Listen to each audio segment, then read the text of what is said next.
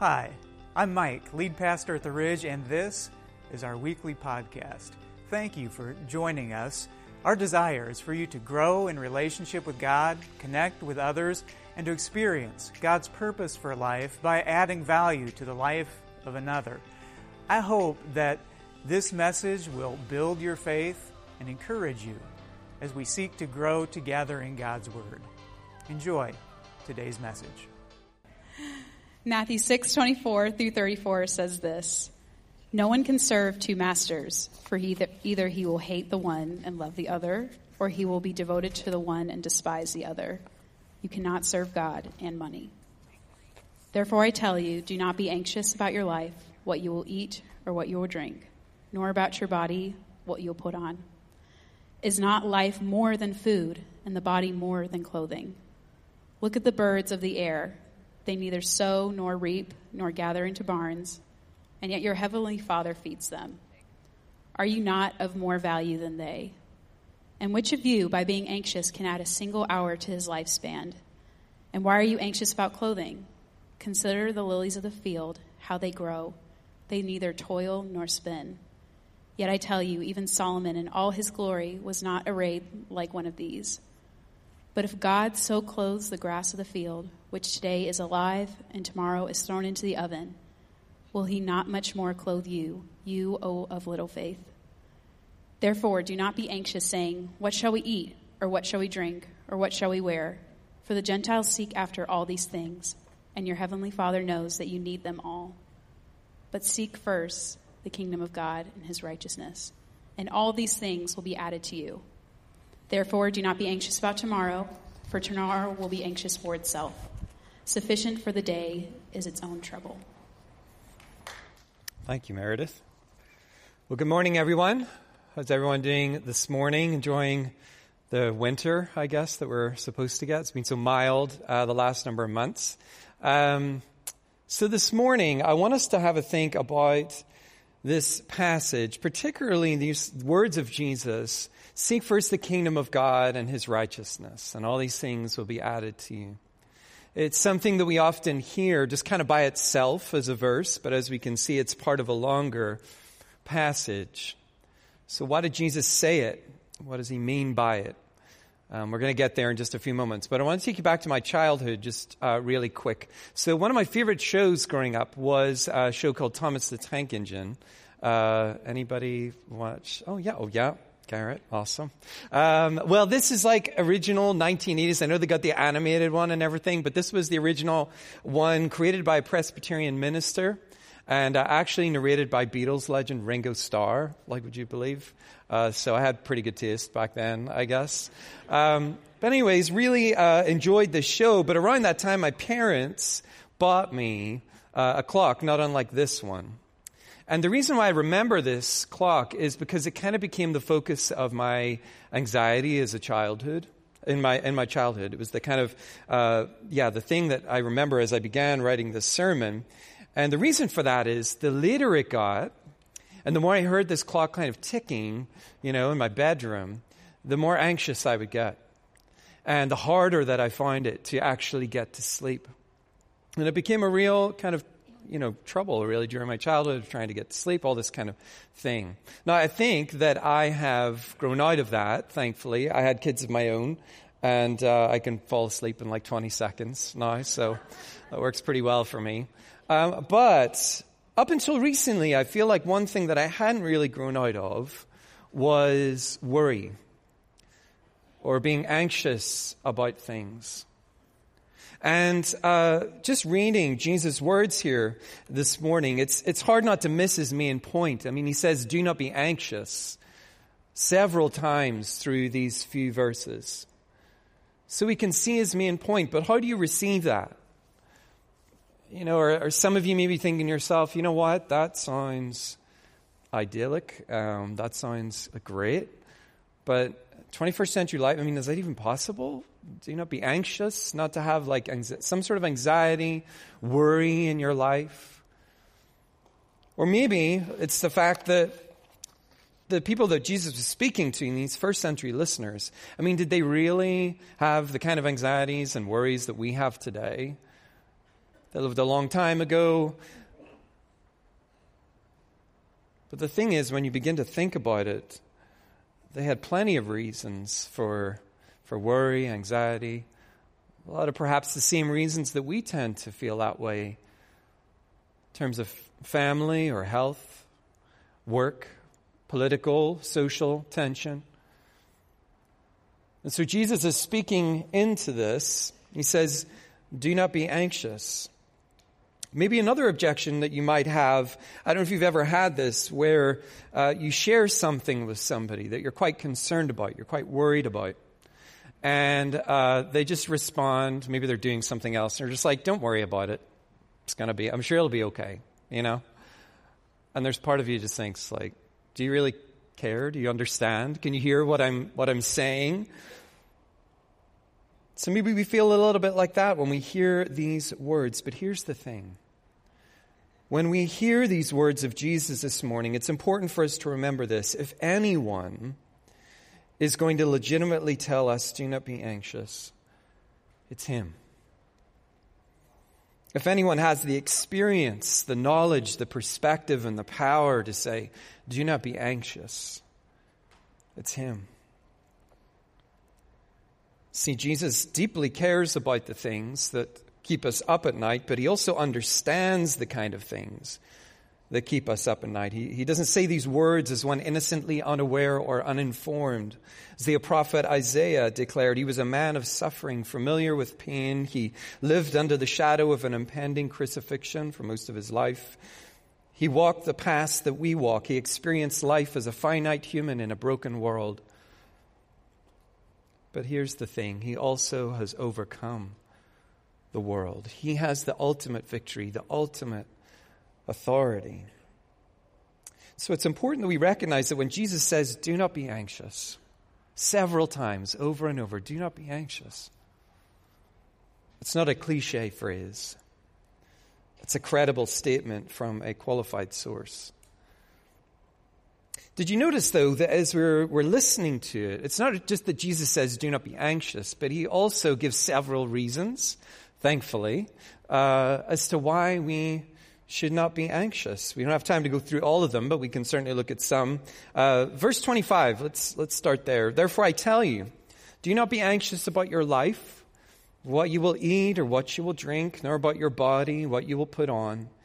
Is not life more than food? and the body more than clothing.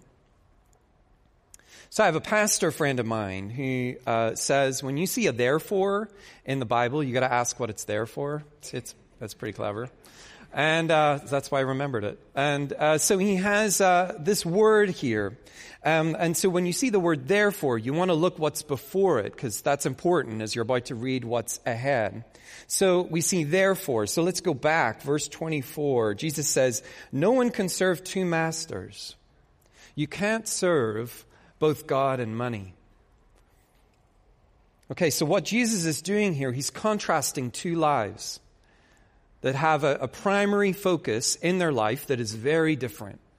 Number one, you have uh, someone who is primarily focused on God's kingdom, and they have an eternal perspective as they go through their day to day. They're not just kind of focused on earthly things. And so then he says, well, this other person, they are focused on the here and now and just the earthly things and acquiring things.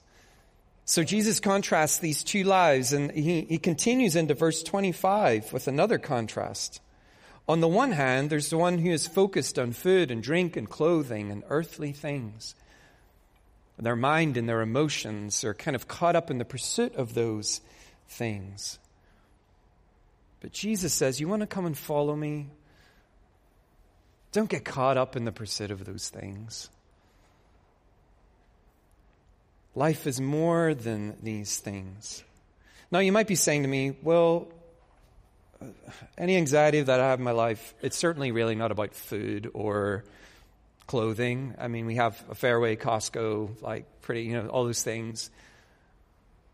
So, what, what, what is Jesus really saying to us here? Well, I think he's saying this, this is really significant.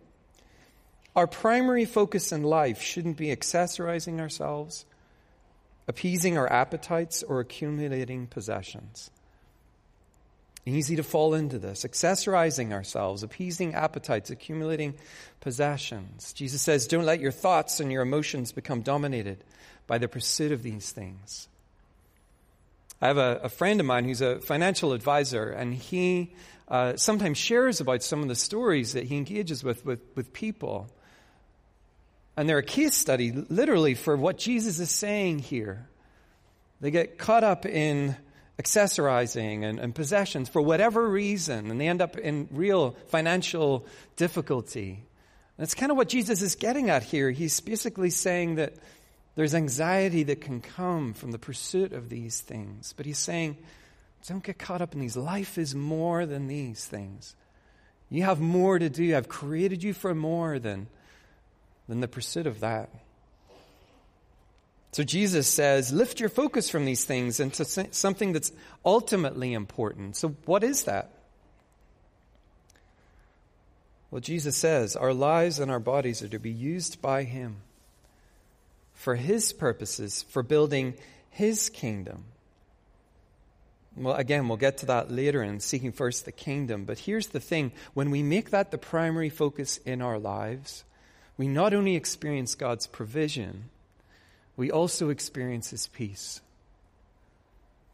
We experience His provision and His peace.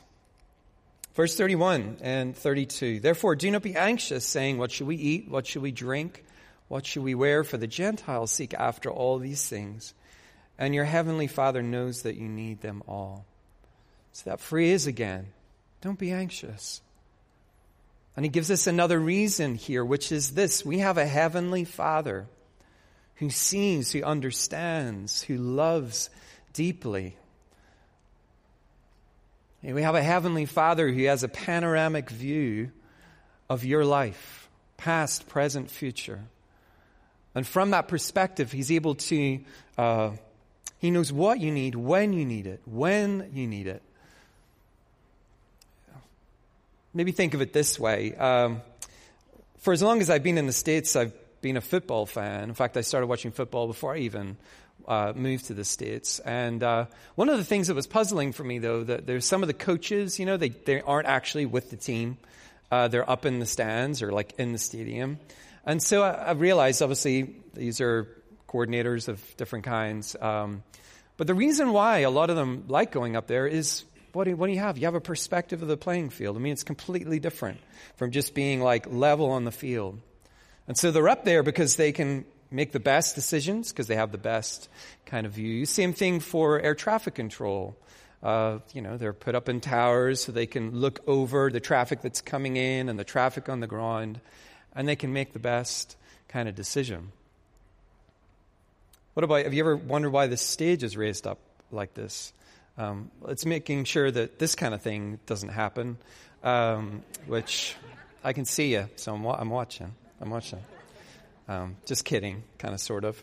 But um, you get the point, though.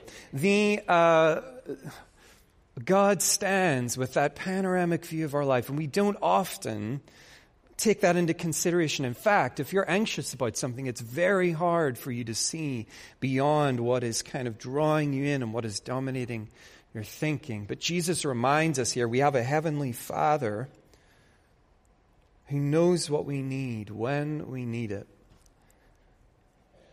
And I don't underestimate just how difficult that can be sometimes. I, I feel like there's been things that sometimes that you bring to God and you just think any loving parent would just they would just do this instantly. I mean, I'm asking you, God, would you just do this? And I feel like there's no good reason why you wouldn't do this like right now, you know? And it's difficult sometimes when we don't see that answer. Yet it makes me think of the Apostle Paul in Romans 8, and he says this He who did not spare his own son, but gave him up for us all, how will he not also with him graciously give us all things? We have a heavenly Father who sees and knows and, and provides. Let me backtrack uh, just for a moment. I want to go back to verse 26. And I have to say, this is probably one of my favorite sequences of Jesus' teaching. I love the way Jesus takes everyday things and uses it to teach very profound truths. And so I want you to imagine Jesus is standing and, you know, people are listening to him. And, you know, maybe he pauses. I'm taking poetic license here, but maybe he pauses for a moment and he's talking about this anxiety and, and, and worry. And, and then he looks and he, there's a tree, there's birds, and he says, just consider the birds for a moment. I mean, they don't store away in barns, and, and yet your Heavenly Father feeds them. I mean, look at these flowers over here. I mean, you know Solomon. I mean, he wasn't even, he wasn't dressed like, arrayed like one of these. And yet, aren't you more precious than these birds and these flowers? Jesus is reminding us through these everyday things of that God sees us, He knows us, He loves us.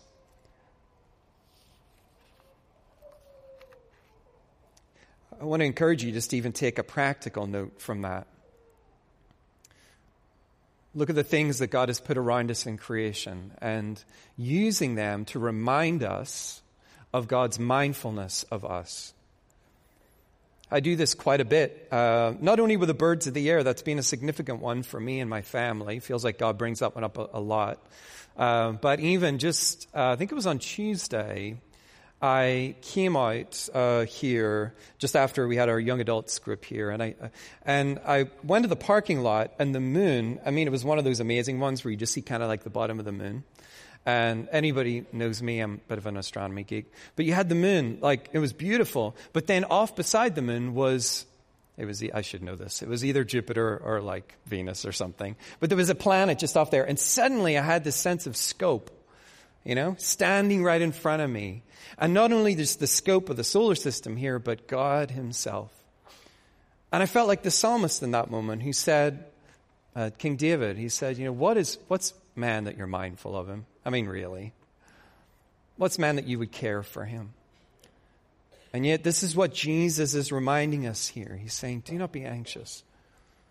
You have a loving Father who sees you, who knows you. Verse 33, and this is kind of coming back full circle from where we started. But seek first the kingdom of God and his righteousness and all these things will be added to you. There is a theme of Jesus speaking to focus in our life. Remember, he talked about removing our focus from like the th- earthly things and getting caught up in that, having an eternal perspective. Well, he's doing it here again. But he's doing it in a sense that it's, it's almost like an ultimate focus for our life. Because I don't know about you, when I'm anxious or worried about things, it feels like my my brain is kind of like a glass of sand and water, and you're just shaking it like this, you know, and your thoughts are all like this. But I love how Jesus comes back to the simplicity of the reason, like, okay, why am I here today? Why has God created me? I'm going to start there. Step one seek first the kingdom of God and, and his righteousness. It's a famous verse, but what, what does it even mean? I mean, the late Anglican minister and British theologian John Stott, I think, helps us here. He says, To seek first this kingdom is to desire of first importance the spread of the reign of Jesus Christ. Such a desire will start with ourselves until every single department of our life, our home, marriage, family, personal morality, lifestyle, is joyfully and freely submissive to Christ. That might start off with a very simple prayer for you of just saying, Lord, I want your leadership in my life. I want your leadership in my life. I trust your ways. Your ways are good, perfect. I want to be like one of those disciples that you called. And I said, Yep, I'm going to follow you. And of course, it might start with a prayer like that, but it becomes very practical of walking with Jesus through our everyday and every context of our life, not just when you adorn the doors of a church or attend a small group study, but in your workplaces, in your gyms, in the coffee shops that you frequent, that we're walking with Jesus. We're yielding to Him in those spaces. But what's that got to do with anxiety and worry. I mean, are we digressing here? Well, actually, Jesus is again encouraging us to turn our focus away from the things that bring anxiety and to direct our attention on Him and His kingdom. It doesn't mean those things that you're thinking about aren't worth your thinking time. We have to process things that are often difficult. But when our primary focus becomes God, all powerful, knowing, perfectly loving, being used by Him, when that's our step one, we'll soon find that those things that once dominated our thinking no longer do. In saying all this, I, I want to acknowledge that for some of us, we've kind of maybe been in this mind space for a long time. You know, the, whether experiences or fears, they have kind of kept us in a place, and it's hard to stop thinking about it or, or get out of that place. And you know, I am just in a few moments, I, I, will pray that if you've experienced that or are experiencing it in your life, that you'll know like instantaneous change this morning, that you'll walk out lighter and, and full of hope.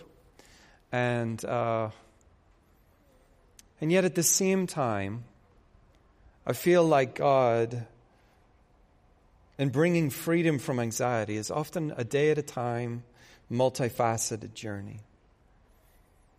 Sometimes it's directly through His Word washing over us, uh, literally renewing our minds, rewiring it. Sometimes directly through mentors, counselors, therapy, close friends. Sometimes medication is able to bring us to a place of clarity so that we're able to process the roots and the reasons for our anxiety. But the point is, God can use all of these as a means to recenter our thoughts, our hearts, our lives on knowing Him and being used by Him. Do not be anxious. Do not be anxious. Jesus closes his teaching with a, a, final encouragement. Verse 34 Therefore, do not be anxious about tomorrow, for tomorrow will be anxious for itself. Sufficient for the day is its own trouble. And you know what's really interesting about this? For the longest time, I thought it was re- just bizarre that Jesus would say this. Um, kind of what I would want him to say is something like, Don't worry about tomorrow. Uh, it's going to be fine. Uh, there's nothing too crazy on the horizon. Great. And then don't worry about today because I'm here with you and I've got this like force field around you that nothing bad's going to happen. So you don't need to worry about anything because it's like nothing bad's going to happen. Instead, what does he say to us? Don't worry about tomorrow. Tomorrow has enough trouble of its own. And today has enough trouble, it has its own quota of trouble. And I'm thinking to myself, thank you, Jesus, for those words of encouragement. What's really interesting about worry and anxiety is it's often not necessarily what we're walking through that is causing it, but it's often kind of the what could happen, you know, the what ifs. Our imagination starts to run wild and we think, okay, where are we going to be in, in five years? Or how is this, how is this going to pan out? Or what if this happens and this happens and this happens? And suddenly we got ourselves all um, worked up and have you ever had somebody come alongside you then and said, you know what, statistically, I saw, I, I saw it on Google, there's like a 1% chance that that's going to happen to you, so don't worry about it. And I'm thinking to myself, that's not helpful, you know? It seems like even if there's a small chance of something happening, or maybe you have a family member or friend that something has happened in your life and you think to yourself, if that happens to me, I, I don't know what I'm going to do. Maybe you live under the shadow of that, the fear of that. If something's going to happen, uh, just waiting for it to happen. So, and that's where your fear and your anxiety is coming from. But you know what I love about Jesus' words here?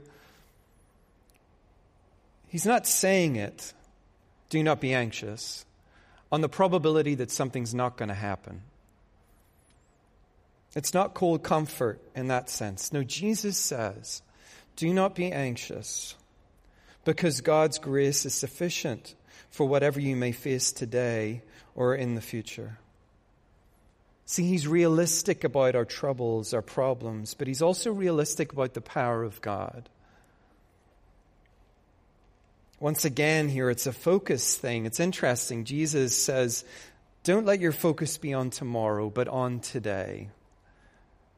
The fact that I am with you, and I want you to rest in my sufficiency for what you face today and what you may face tomorrow. But don't take the what ifs or the what may happen tomorrow into your today. Don't carry it on your shoulders. This past week, my mom celebrated her birthday. And uh, in just a few weeks, my dad will celebrate his birthday. He's going to be 85. And uh, I'm not going to tell you how old my mom is. If she wants to tell you that, she'll tell you herself. Uh, but speaking of my childhood, I, uh, I just remember having this sense as a child that whatever happened in my life, that I felt like my parents were like strong enough, able enough, wise enough, resourceful enough to be able to, to, to get me through it or to just get me out of it, you know? And so as a child, I think that brought some level of comfort and reassurance and and now looking back, I feel like in some ways that was an unrealistic expectation of human parents, even, even amazing human parents. The thing is, from what we read of Jesus' words here, it's not an unrealistic expectation of God. It's not an unrealistic expectation of God. We can know peace. We can know stability in our thoughts and in our hearts because we know that whatever happens, even if our what ifs happen, that He's sufficient to strengthen us, to provide for us, to lead us, to comfort us, to change us. Do not be anxious. Let's pray. Thanks for joining us today and listening to our weekly podcast. My name is Will Herron. I'm the Director of Discipleship here at The Ridge. If you would like to dig a little deeper into what we've been talking about today, uh, be sure to check out Beyond the Sermon. This is a weekly devotional that goes out after second service on Sunday. There you'll find the scripture that we've been looking at, some questions for you to, to dive into. But then there's also a discussion uh, that I have with whoever is teaching that Sunday, and we just dive deeper into different themes and topics from the sermon.